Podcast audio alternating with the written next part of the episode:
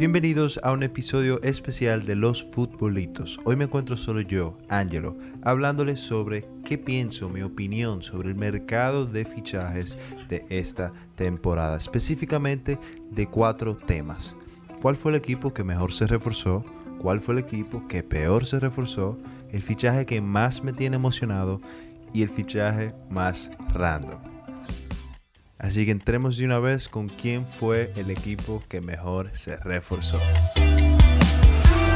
Bueno, tenemos los famosos Honorable Mentions.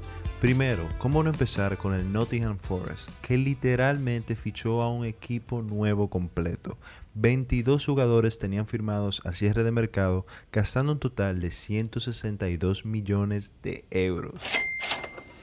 Otro equipo que en mi opinión se reforzó bien fue el Bayern Múnich. Tras la venta de su goleador Robert Lewandowski, compraron jugadores top como Sadio Mané, Gravenberch del Ajax y Matías de Y no dejaron atrás jugadores jóvenes que pudieran dar un buen rendimiento desde ya, como Gravenberch, Masruay y ojo con la promesa Matis Tell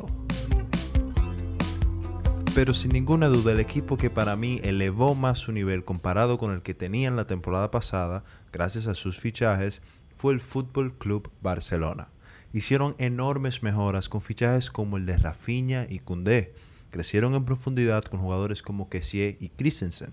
Y cómo no, claro, mencionar a su fichaje del verano, la máquina goleadora Robert Lewandowski. Pedri que va a meter de nuevo balón para Lewandowski muerto. Gol, gol, gol, gol, gol, gol, gol, gol, gol, gol, gol, gol, gol, Robert Gol. Gol. Creo que con estos fichajes de verdad dan un salto de nivel comparado con la plantilla que tenían en la temporada 21-22 con esa famosa frase de Ronald Koeman de esto es lo que hay.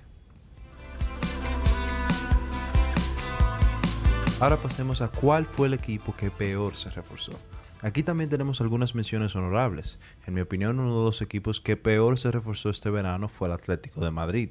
Gastaron 20 millones en el argentino Nahuel Molina, que parece ser un gran jugador, pero el resto fue realmente desmotivante. Reguilón, quien ya fue perdiendo el puesto en el Tottenham de Conte la temporada pasada, no es para nada sobresaliente. Axel Witzel, quien ya está entrando a la categoría de ex futbolista, y otros jóvenes que probablemente no verán muchos minutos en la liga. Peligran los del Cholo.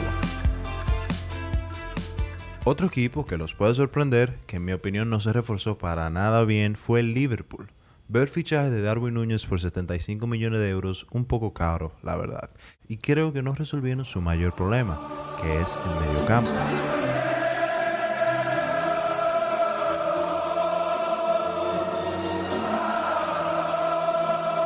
Para esta posición trajeron dos jugadores. Fabio Carvalho, que tiene la pinta de ser una buena promesa, pero que definitivamente no está listo para ser el centrocampista titular de un Liverpool que pelea por todo, y a Arthur Melo.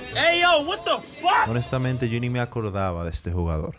Sé que FSG poco se equivoca con sus fichajes, pero ese de verdad que me trae dudas. Veremos qué pasa con los Reds. Y como el equipo que peor se reforzó tenemos a... El Bournemouth. Oye, ve a transfermarket.com y busca los fichajes que hizo el Bournemouth. Nadie, nadie especial. De hecho, el jugador más reconocido de esa lista es el ex portero del Barça, Neto. Definitivamente descenderán a la Championship de nuevo ya que no pudieron competir con sus rivales como el Nottingham Forest gastando un dineral. Me da pena por el Bournemouth porque ya su entrenador fue destituido, Scott Parker, pero no se reforzaron para nada bien.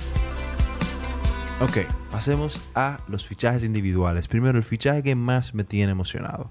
El fichaje que más emocionado me tiene es el del noruego Erling Haaland. Haaland, Haaland,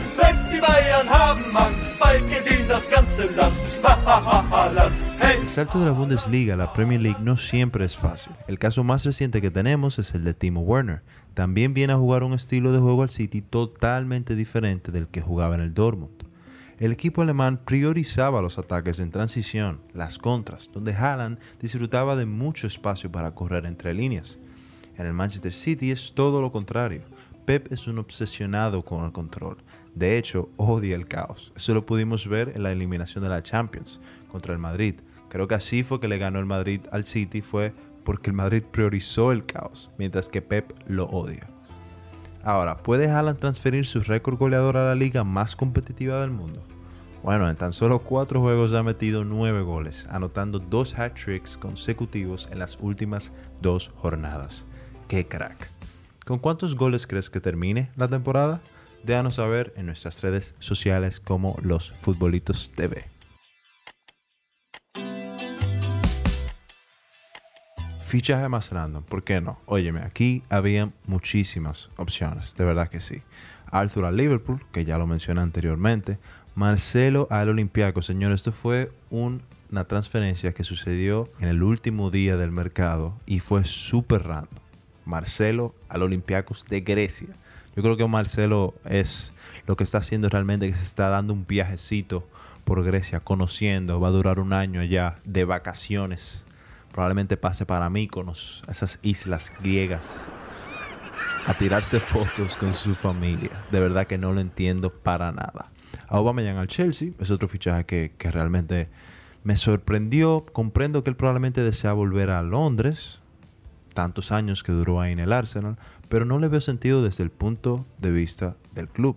O sea, Aubameyang para mí ya no es un delantero top, un delantero que no te garantiza, eh, en mi opinión, 15, 20 goles en la Premier League y que el Chelsea específicamente necesitaba pólvora adelante. Es cierto que se fue Werner y Lukaku, que no necesariamente la temporada pasada enseñaron un buen nivel y dieron esa pólvora necesaria, pero bueno, por eso el Chelsea no tuvo ese gran nivel, no pudo ni siquiera competir en la Premier League, así que definitivamente necesitaban a alguien arriba y no creo que Aubameyang era la opción. A mí me hubiera gustado, por ejemplo, jugadores más, óyeme, hasta Depay, del mismo Barcelona, me hubiera gustado más que el Aubameyang por el tema del sistema de juego de Tuchel. Creo que Depay te da más creatividad por el medio, hasta por las bandas. Y creo que en general Depay es... Uf, puede ser controversial este take, pero creo que Depay 100% para mí es mejor jugador que Aubameyang y, y bueno, no le veo mucho sentido de esta parte del club londinés. Y para mí, quien se lleva el título del fichaje más random es el de Carlos Soler al Valencia. Este es uno de los jugadores favoritos del señor Vincent Pérez. Y de verdad que no me hizo sentido. O sea, ¿por qué Carlos iría a un equipo que ya había fichado a tres mediocampistas antes que él? Bueno, fácil. ¿Por qué? Por el dinero. Here comes the money. Here we go. Money talk. Here comes the money. No tiene otra explicación. De verdad que no veo en qué contexto jugaría Soler. Conociendo que el sistema de Galtier, el actual entrenador del Paris Saint-Germain, es 3-4-3. Con mediocampos que ya son titulares, como Vitiña, tenían a Verati, tienen a Danilo Pereira, eh, ¿quién más? ¿A quién más ficharon? Fabián Ruiz, Renato Sánchez, o sea, tienen un equipo repleto de mediocampistas y no entiendo en, de verdad en qué contexto cabe, cabe Soler. Para mí, 100% se lleva el fichaje más random del mercado.